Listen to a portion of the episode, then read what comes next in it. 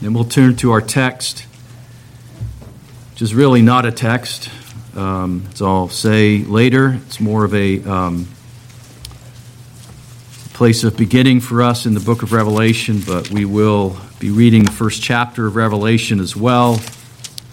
We begin in our readings in Zechariah 12 and verse 10. I will pour out on the house of David and on the inhabitants of Jerusalem the spirit of grace and of supplication, so that they will look on me whom they have pierced, and they will mourn for him as one who mourns for an only son.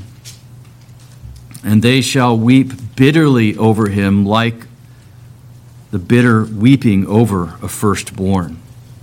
In that day, there will be great mourning in Jerusalem, like the mourning of Hadadrimmon in the plain of Megiddo. The land will mourn, every family by itself, the family of the house of David by itself, and their wives by themselves, the family of the house of Nathan by itself, and their wives by themselves, the family of the house of Levi by itself, and their wives by themselves the family of the Shimeites by itself, and the wives by themselves, and all the families that remain, every family by itself, and their wives by themselves. Revelation chapter 1. The revelation of Jesus Christ, which God gave to him to show his bondservants the things which must soon take place and he sent and communicated it by his angel to his bondservant, John, who testified by uh, to the word of God and to the testimony of Jesus Christ, even to all that he saw. Blessed is he who reads and those who hear the words of the prophecy and heed the things which are written, for the time is near. John to the seven churches that are in Asia Grace to you and peace from him who, who is and who was and who is to come, and from the seven spirits who are before his throne, and from Jesus Christ, the faithful witness, the firstborn of the dead, and the ruler of the kings of the earth. To him who loves us and released us from our sins by his blood, and has made us to be a kingdom, priests to his God and Father. To him be glory and the dominion forever and ever. Amen. Behold, he is coming with the clouds, and every eye will see him, even those who pierced him. And all the tribes of the earth will mourn over him. So it is to be. Amen. I am the Alpha and the Omega, says the Lord God, who is and who was and who is to come, the Almighty. I, John, your brother and fellow partaker in the tribulation and kingdom and perseverance which are in Jesus, was on the island called Patmos because of the Word of God and the testimony of Jesus. I was in the Spirit on the Lord's day, and I heard behind me a loud voice like a sound of a trumpet, saying, Write in a book what you see and send it to the seven churches to Ephesus and to Smyrna and to Pergamum and to Thyatira and to Sardis and to Philadelphia and to Laodicea. Then I turned to see the voice that was speaking to me. And having turned, I saw seven golden lampstands. And in the middle of the lampstands, I saw one like a son of man, clothed in a robe reaching to, his, uh, to the feet and girded across his chest with a golden sash. His head and his hair were white like wool like snow, and his eyes were like a flame of fire. His feet were like burnished bronze when it has been made to glow in a furnace, and his voice was like the sound of many waters. In his hand he held seven stars, and out of his mouth came a sharp two edged sword, and his face was like the sun shining in its strength. When I saw him, I fell at his feet like a dead man. And he placed his right hand on me, saying, Do not be afraid. I am the first and the last, and the living one. And I was dead, and behold, I am alive forever. And I have the keys of death and of Hades. Therefore, write the things which you have seen, and the things which are, and the things which will take place after these things. As for the mystery of the seven stars, which you saw in my right hand, the seven golden lampstands, the seven stars, are the angels of the seven churches, or we could translate this the messengers of the seven churches. And the seven lampstands, lampstands are the seven churches. The grass withers, flower fades, but the word of our God stands forever. Amen. Amen. Be seated, please. We turn to our psalm of preparation, 119W in the book of Psalms for singing.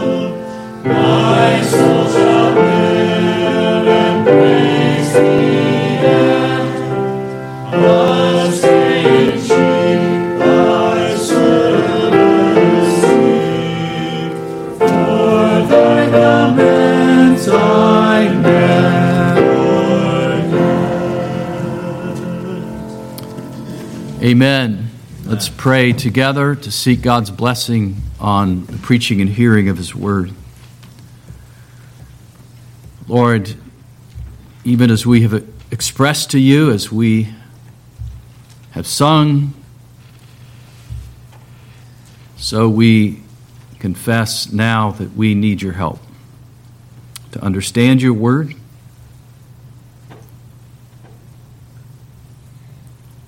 to know with all truth what you have written in your word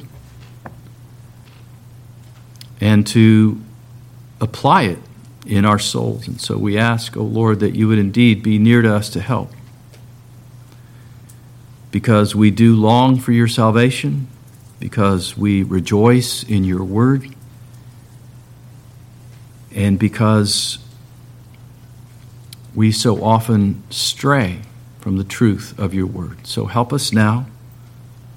Help us not to forget your commandments. Help us to see, to understand, to know through the active work of the Holy Spirit within us. We ask in Jesus' name. Amen. Amen.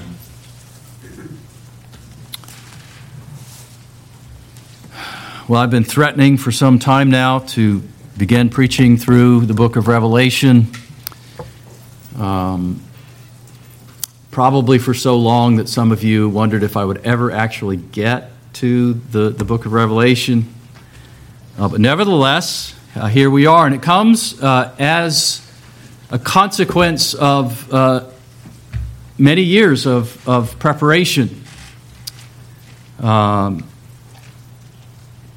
studies in seminaries, uh, in seminary rather, um, 25 years ago or more. Um, and study uh, that I've taken up myself early in my ministry. Um, I spent a week of study leave looking at the millennial views, which we won't talk about today, but um, which are important, um, whether or not you think they are. They do indeed have an impact on the way we think and pray and serve in the church of the Lord Jesus Christ. And then more recently, last October, I took a week of study leave to uh, prepare for this very introduction. Uh, even though I'd been preparing, preparing, for a long time for this introduction. A week is nothing, I can tell you that, to prepare for, uh, to, even to introduce the book of Revelation. It's, it's nothing.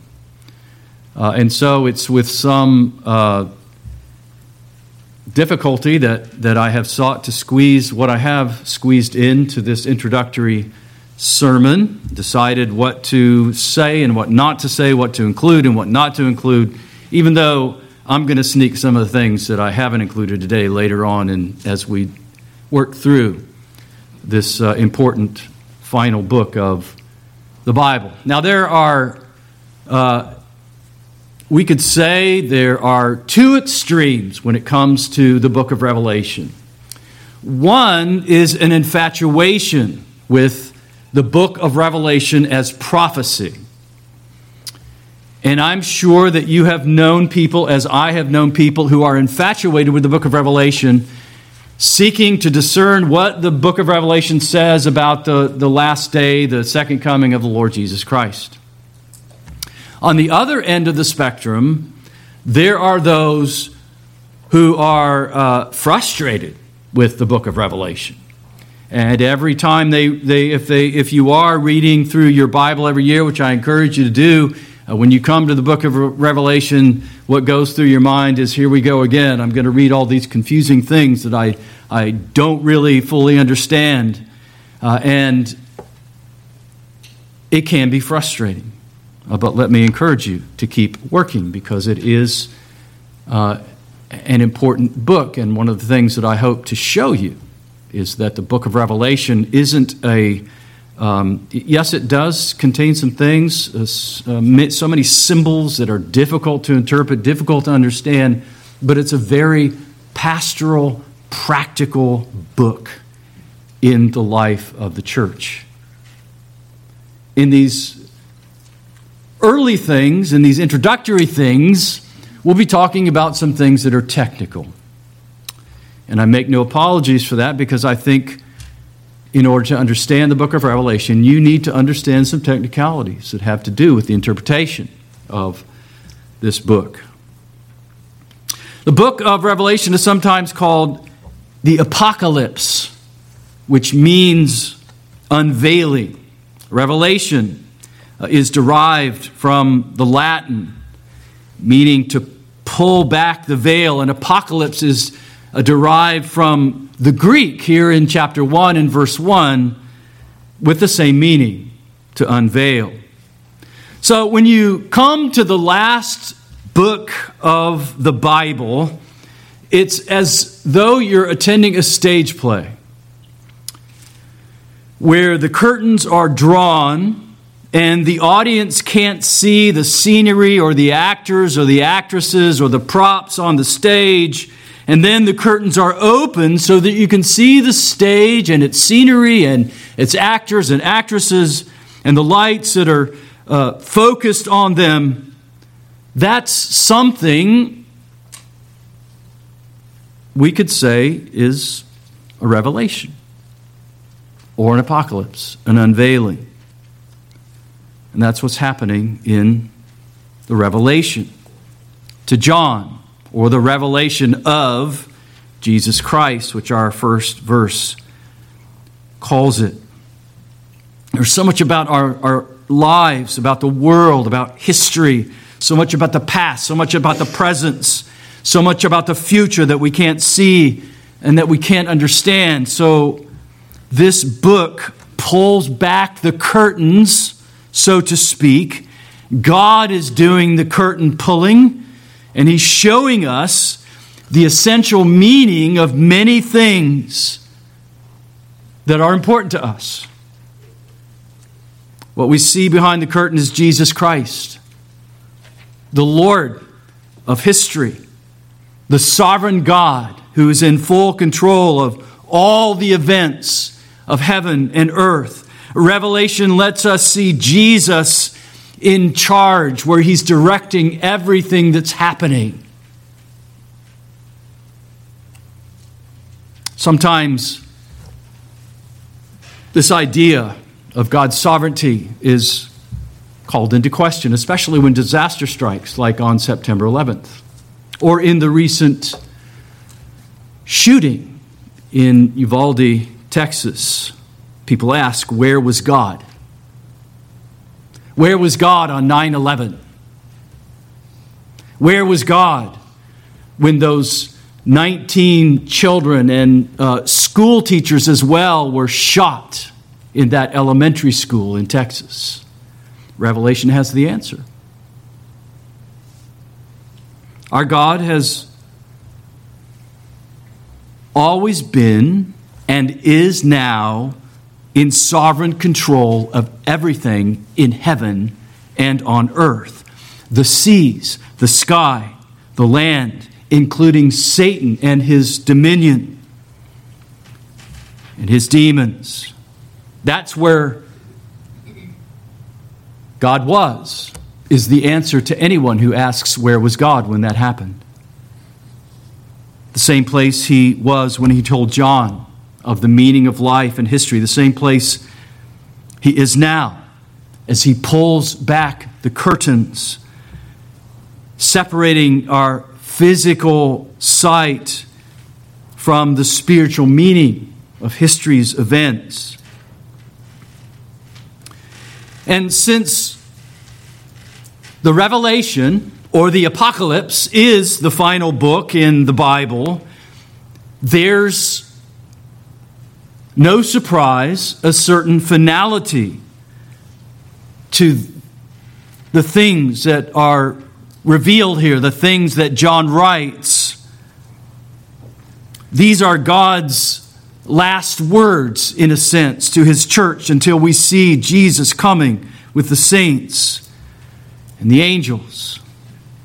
As I've already alluded, uh, this last sermon won't be an exposition of any particular part of the prologue to the book in uh, verses 1 through 8 of this first chapter or uh, of this section uh, in verses 9 through 20 of the first vision of the book. We'll talk about uh, an outline uh, of this book uh, in a later sermon. Rather than dealing expositionally, we're, we're simply going to deal with some introductory matters here. So, more like a topical textual sermon that addresses select points here in the first chapter and as well in the rest of the book. By way of introduction, we're going to look at three important questions that will help us to determine how to understand this book in its ancient historical context. These questions form the outline of the sermon today. In the first place, who wrote the book of Revelation? Not a trick question. Secondly, to whom was Revelation written? And thirdly, when was Revelation written? Who wrote the book of Revelation? To whom was Revelation written? And when was Revelation written? In a sense, we can say, in answer to this first question, who wrote the book of Revelation, that there are two answers. it's clear that John wrote the book of Revelation. We're told that in here in chapter 1, verses 1 and 2, 4, 9 to 11, and 19, that the writer is a man named John. Church has always believed that this man identified here, this man named John, is the same John who wrote the Gospel of John. Uh, the same John who Jesus loved, the Gospel of John says, for whom Jesus had a particular love, the one who leaned on Jesus' bosom at the Last Supper, and the writer of the three epistles of John. John was one of three of our Lord's disciples, along with Peter and James, who were in the inner circle of our Lord Jesus Christ during his earthly ministry. For example, these three, remember, exclusively witnessed the transfiguration. These three exclusively, they alone were with our Lord in the Garden of Gethsemane when he agonized with the Lord over uh, the work of the cross that was before him. Now, years later, John was banished to the island of Patmos. It's an island off modern day Turkey, when, uh, which in those days was in a place called Asia Minor, and in particular uh, in the eastern part uh, were these seven churches in a region called Asia in the time of the life of the Apostle John. John was banished there because of a, a terrible persecution that arose in the Christian church at, in that, at that point in the first century. Much of the church leadership was martyred, including the Apostle Paul, Apostle Peter, Apostle James. But for some reason, instead of killing John, they shipped him off to the island of Patmos. We know why they didn't kill John and, and rather shipped him off.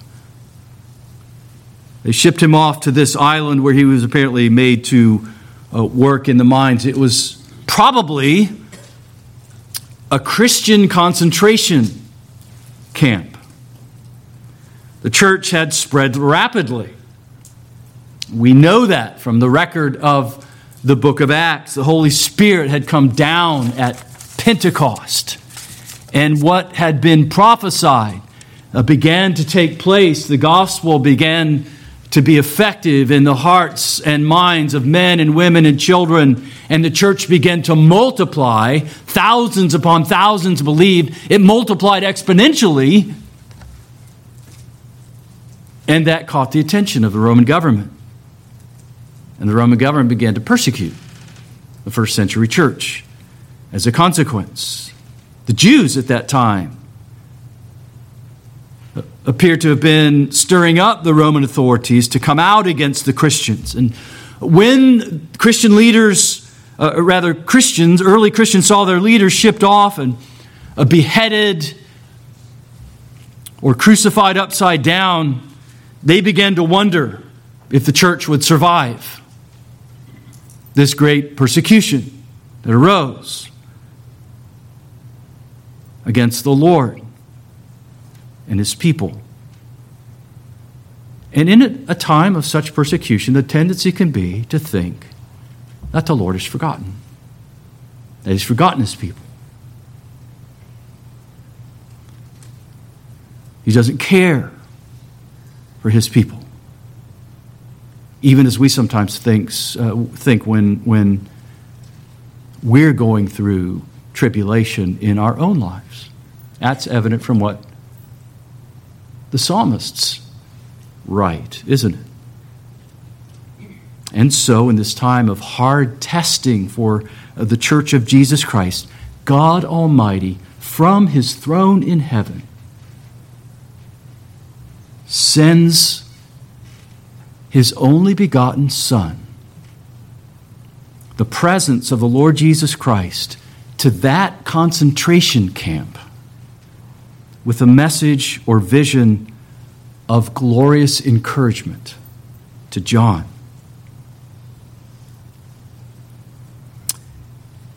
That's why John is clearly the human author. John is the one who put pen or quill to paper or to scroll. The Lord Jesus Christ and God the Father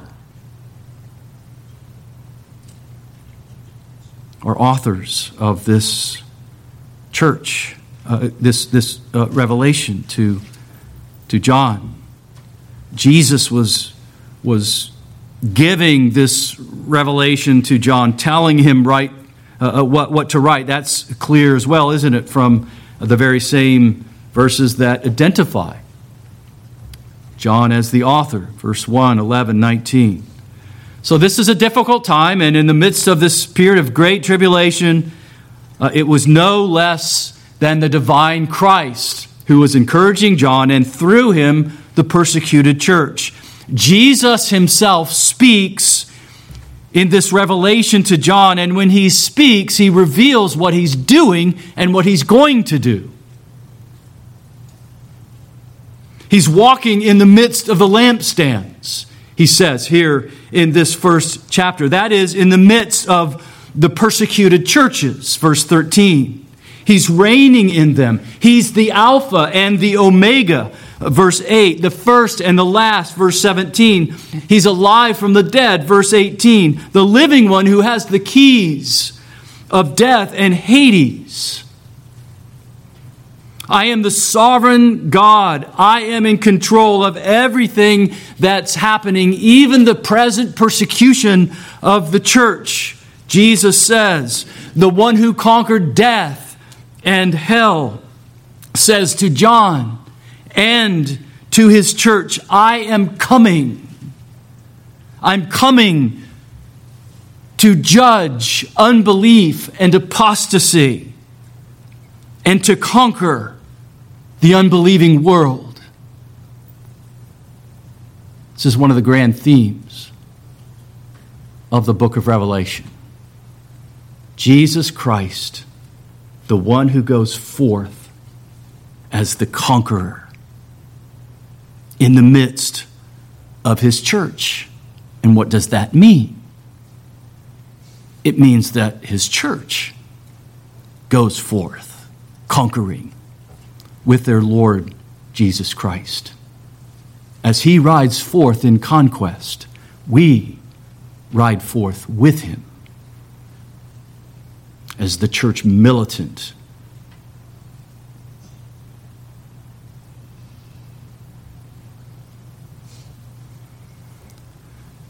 Christ's revelation shows him conquering through a two edged sword that's coming out of his mouth. Now, what's that? Well, we know that the writer to the Hebrews calls God's word a two edged sword, don't we? And what does that mean? when we read here in the revelation of Jesus Christ that he has a two edged sword coming out of, a, out of his mouth, it means that he is conquering by his word.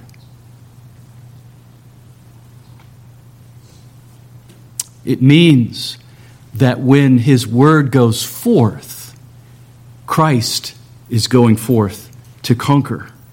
It means that when his word is preached, that Christ is in the midst of his lampstands and he is conquering through the preached word. As the word is proclaimed, the face of the Lord Jesus Christ shines in the midst of the church. Jesus is moving about in his church. His face is shining in the church, and his countenance is much stronger than the sun. Verse 16. Jesus' face shines where the word is truly preached, and it's a means by which he conquers sin and death and hell itself. So, the one who wrote the book of Revelation was John, but the ultimate author of the book is the Lord of glory. It's the revelation of Jesus Christ that God gave to John. This brings us to one final observation as to the authorship of this book. The Holy Spirit is intimately involved in this revelation to John. And that's clear, as we shall see, in the repeated exhortation to each of the seven churches of Asia.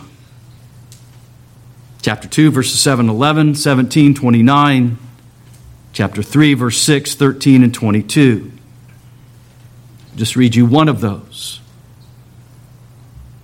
In the conclusion to the message to Ephesus, the church of Ephesus, he who has an ear, let him hear what the Spirit says to the churches. To him who overcomes, I will grant to eat of the tree of life, which is in the paradise of God. This is another prominent theme, not only uh, here in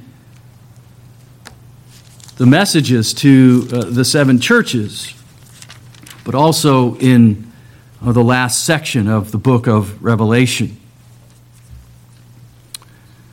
Chapter 22, verses 18 and 19. I testify to everyone who hears the words of the prophecy of this book. If anyone adds to them, God will add to him plagues which are written in this book. And if anyone takes away from the words of this book, uh, the words of the book of this prophecy, God will take away his part from, from the tree of life and from the holy city, which are written in this book. You can hear that dominant note of hearing the word of the Lord, hearing what the Spirit says to the seven churches, and therefore hearing what the Spirit says to the Church of Jesus Christ today. We'll say more about that uh, in a later portion of the sermon. So, who wrote it?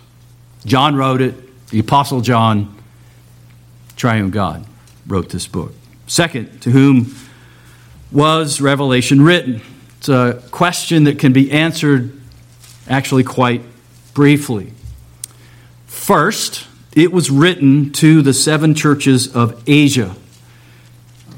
Verse 1 says, These seven churches that form a horseshoe in eastern, uh, modern day eastern Turkey. If you look at these churches, you can, uh, it, it's an arc. It really is, is a horseshoe shape uh, where all these churches were located, and they were established during the second and third missionary campaigns of the Apostle Paul. All of these uh, listed here uh, in chapters 2 and 3 Ephesus, Smyrna, Pergamum, Thyatira, Sardis, Philadelphia, Laodicea, all these um, were violently conquered many centuries ago by Islam. But before that, it was because of the Apostle Paul's labor, a predominantly Christian region. And although there were many more churches existing at that time in the world, these seven churches with all their peculiarity, represented all of God's people, all the true congregations of uh, Jesus Christ in various parts of the world who were suffering under persecution. This is a message for all the early churches of John's day. It's written to these seven churches as representative of all the churches of John's day. Secondly, even though I'm going to suggest later that the message of, the, of Revelation to these churches was, uh, was at least partially fulfilled in the first century in the destruction of Jerusalem and the temple, it nonetheless contains the eternal truth that comes through the experience of those early churches by the way that God ministered to them in this time of great persecution. That's what enabled them to overcome in that time. That's what enables us to overcome in our own time.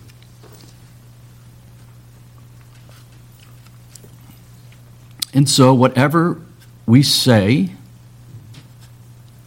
about whatever we go on to say about when the book of Revelation was written, and when these events that Revelation describes took place, there's a universal application.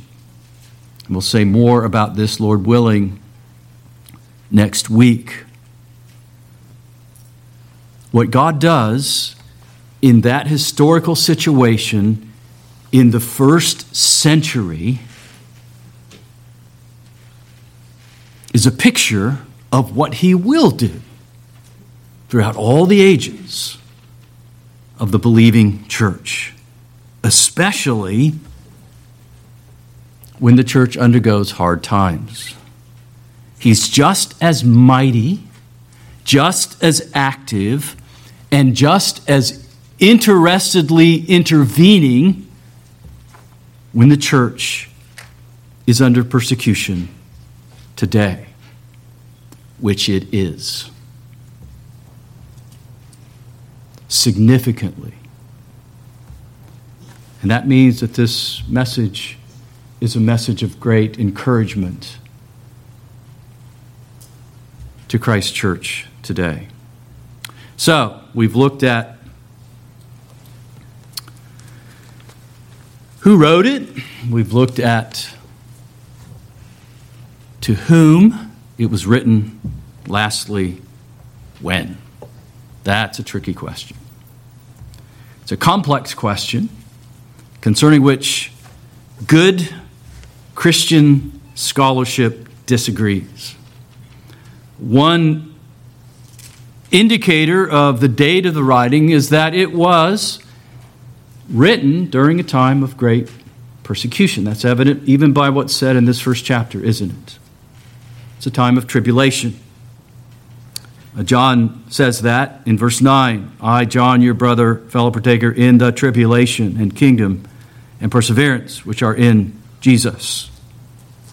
So, this is a time when the church is seeing significant persecution. And that's led scholars to conclude that it was written near the end of the Roman Emperor Nero's reign AD 54 to 68, or during Domitian's reign, AD 81 to 96.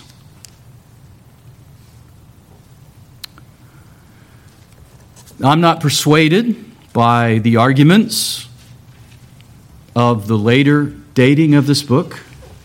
They have to do with uh, primarily external evidence, which isn't uh, particularly persuasive or conclusive in my mind, and that's fine. You're free to disagree with that. What's interesting is that the historical church, for the most part, until the 1830s, believed that much, though not all, of what is predicted in Revelation was fulfilled in AD 70 when, the, when Jerusalem and the temple were destroyed and the Jews scattered out of their land. You can go through Revelation and look at specific things that Jesus told John would happen to the persecutors of the church. And I believe that you can see those things being fulfilled in AD 70. Later, we'll compare the predictions made in Revelation to the predictions that Jesus made in the Olivet Discourse of Matthew 24, Mark 13, Luke 21. We've just been considering uh, the Olivet Discourse in uh, Mark 13. Matthew 24 speaks of the Great Tribulation. Across the ages, many Christian scholars taught that these predictions that had to do with this Great Tribulation were fulfilled in principle when the Roman armies destroyed Jerusalem in AD 70. We'll later discuss why the date of Revelation is, is so important to, to this issue. But here we'll only note that if Revelation were written at the end of Nero's reign, so, sometime toward the end of that reign, 66, 67, 68, um, then much of what is being written about here has already been fulfilled. We'll talk about a certain view of Revelation uh, that, that holds this particular view. But if it were written much later, then far more of it is in the future. Nevertheless, even if Revelation is thought to have been composed after the destruction of Jerusalem, it's clear that Matthew 24 is written before the destruction of Jerusalem in AD 70. So that the Great Tribulation should be seen as finding its primary fulfillment in the destruction of the temple and the scattering of the Jewish nation. And from this point of view, the major issue in interpreting the book of Revelation is this Have most of its predictions been fulfilled in the events of first century AD, or are most of them still in the future? I'm going to argue that the former approach is most fitting, but in a way that I hope is charitable to those who hold that the latter is in, uh, is in mind here in Revelation. That is not a first century fulfillment, but a future fulfillment. But for the present, let's look at Revelation itself to see if there are indicators of a date of composition before the fall of Jerusalem and destruction of the temple in AD 70. There are, I argue, a number of indicators that do so, and we'll look at five of these. First, the victorious Jesus tells John that he's coming soon. I hope you recognize this as we, even as we read through this first chapter. He's coming soon, and he's going to deal with the circumstances that are confronting the church in that day, namely the persecution that's taking place, and he's going to deal with their persecutors. In verse 1, he says, which must soon take place. Verse 3 For the time is near. I'm coming to you quickly. Chapter 2, verse 16. I am coming quickly. Chapter 3, verse 11. The third woe is coming quickly. Chapter 11, verse 14. Behold, I am coming quickly. Chapter 22, verse 7. Yes, I am coming quickly, chapter 22, verse 20. If this book was written sometime in the middle 60s, then the Lord came in the destruction of Jerusalem and the death of Nero in AD 70, and he came within three or four years of its being written. If that's the case, he did what he said he was going to do. He came quickly. These are significant time texts in the book of Revelation that can't be ignored. They are time markers that we ought to take note of, and uh, these ought to guide our interpretation. They form one reason to think that this book was written before AD 70. They indicate when many events it predicts would take place. Second indicator has to do with what's meant by Jesus coming. We'll later see that coming can be uh, e- used of uh, either of the last coming, the final coming, the second coming, however we describe it, and the Bible describes it in, uh, in these ways, or coming in the course of history. Its use as a coming during the course of history, uh, in time as we know it, is found many in many places in the Old Testament and many places in the New Testament. And indeed, that's exactly what we argue, isn't it? In Mark chapter 13, in the Olivet Discourse, that Jesus is speaking about his comings and that there was a near term coming in the course of history, and there was a future coming in fact, Mark uses similar language to Revelation 1 7. Behold, he is coming with the clouds. Every eye will see him, even those who pierced him, and the tribes of the earth will mourn over him. I hope you recognize that that's language from the prophecy in Zechariah that we read together this morning. And I argued when we were going through the Olivet Discourse uh, that the lang- this language that we find there, then they will see the Son of Man coming in clouds with great power and glory, is a reference to Christ coming in the course of history for judgment upon Jerusalem in AD 70. And so it's likely that Revelation 1, verse 7, refers to the very same judgment. Christ coming in judgment upon Jerusalem in AD 70. The judgments come from Christ's direct intervention, in which Christ, in a sense, rides not literally on clouds, but upon his judgments, even as we saw spoken in the Old Testament as well, with the use of, the same language.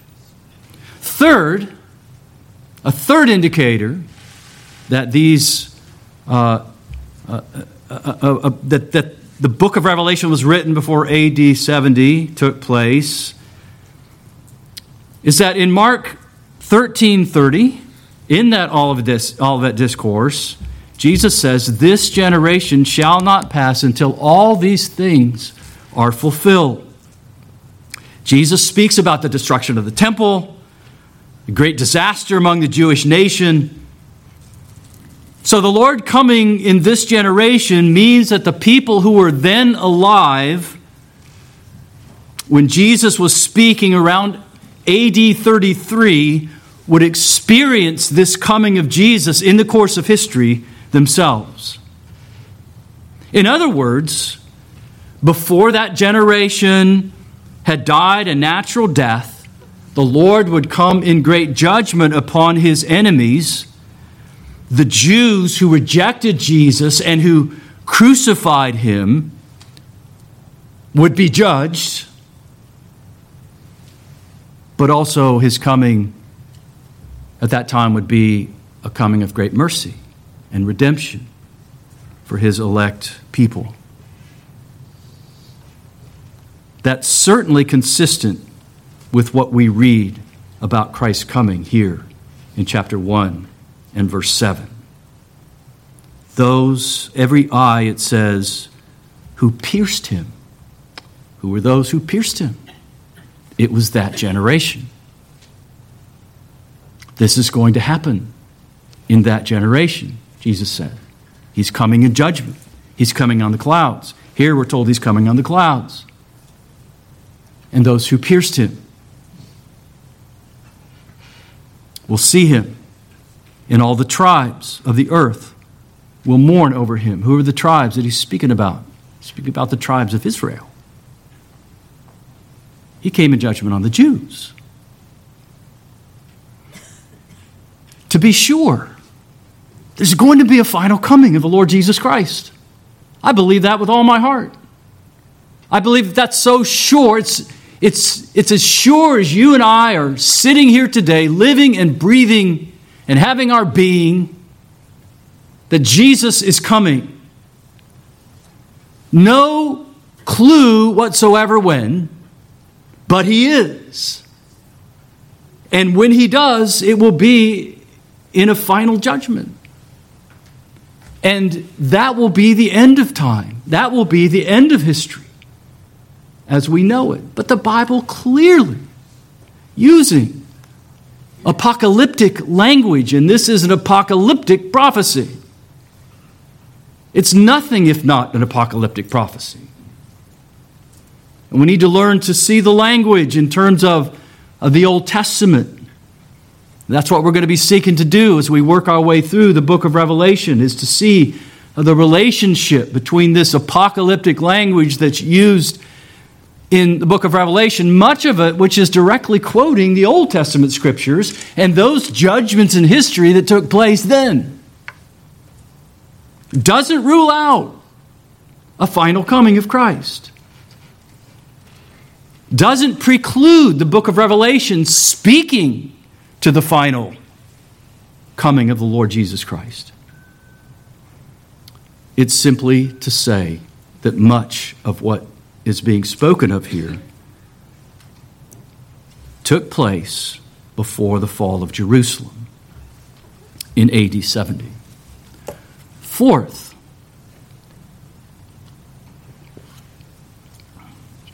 Revelation 11, verses 1 and 2, seems to consider the temple as still standing when Revelation was written just as we find in the Olivet Discourse of Matthew 24, Mark 13, and Luke 21.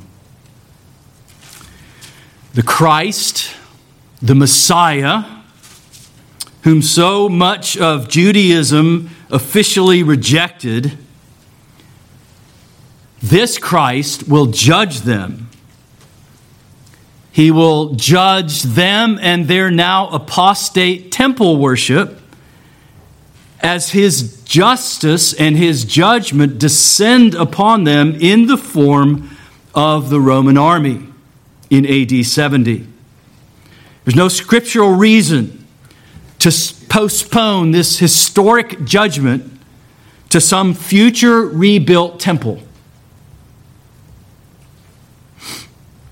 Some argue that the reference to the temple in chapter 11, verses 1 and 2 is figurative, which, is, which has more, I must admit, has more biblical merit, much more biblical merit, much more than nothing as to a future rebuilding of the temple.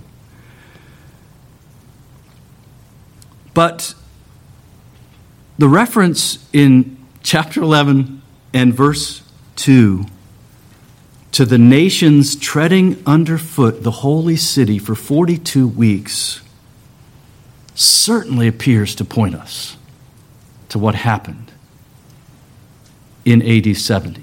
And we'll, be, we'll get there eventually.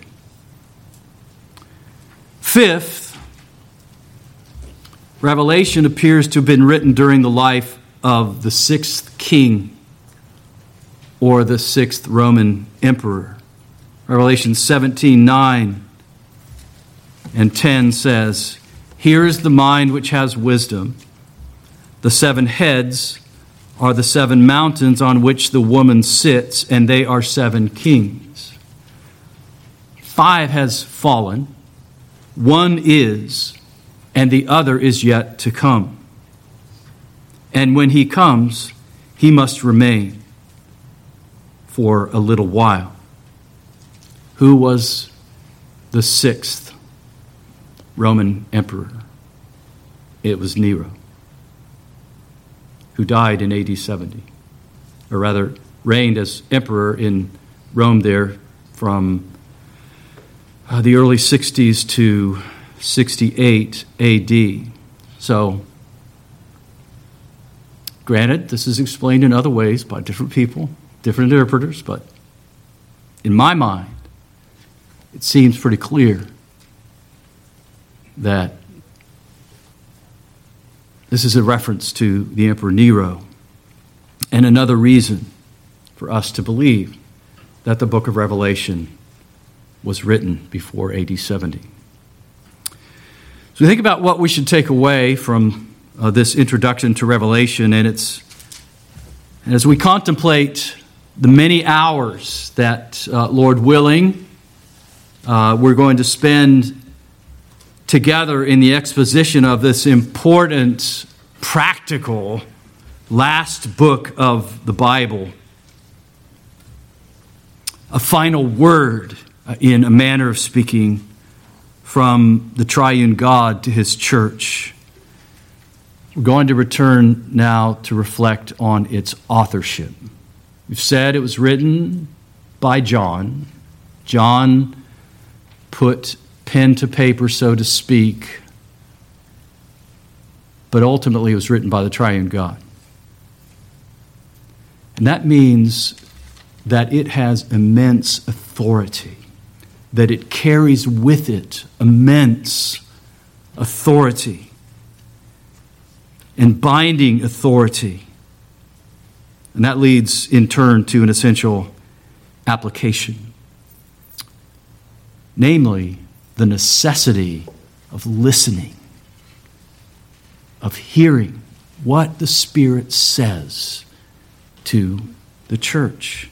If we listen, as we're walking together through the book of Revelation, through the apocalypse, we will see that the Spirit of God speaks volumes to the church today. He speaks words of encouragement. He speaks words of rebuke. He speaks great words of warning to us. He warns everyone that Jesus is coming. He's coming historically bringing judgment upon the nations. He's coming finally.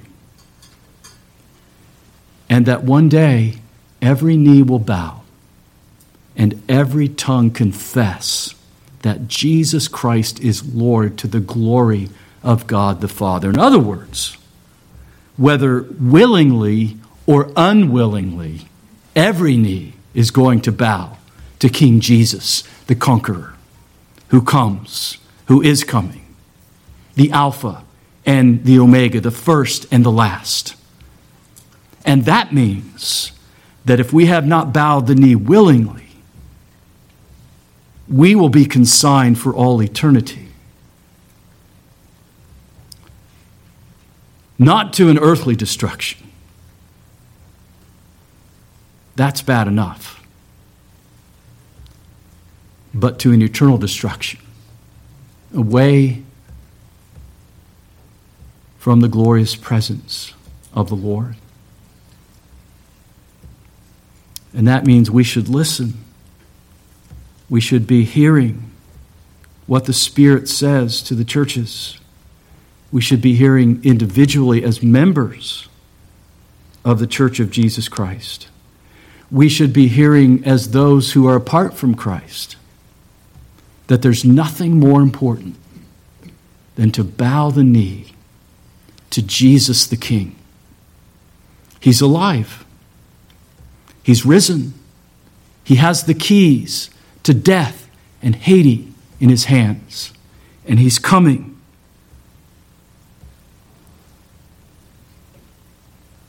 This prophecy is div- divinely calculated to speak to us as the Spirit of God speaks to the church, even in our own day. May God grant us hearing ears. May we hear what the Spirit says to the churches. Let's pray. God, we call upon your name. We give thanks to you, Lord, that you've given us a hearing ear. Know, O Lord, that we would be consigned to hell forever if you didn't give us eyes to see and ears to hear. Help us to hear. Help us to see what John sees in this vision. Help us to see it accurately. Help us to be humble as we consider uh, our own position and what we believe. Help us to be humble, teachable, pliable in your hands. Help us to bend the knee. Help us to conquer with Christ Jesus our Lord. Help us in our conquering as we ride forth with him in victory. We ask in Jesus' name. Amen. Amen. Stand together.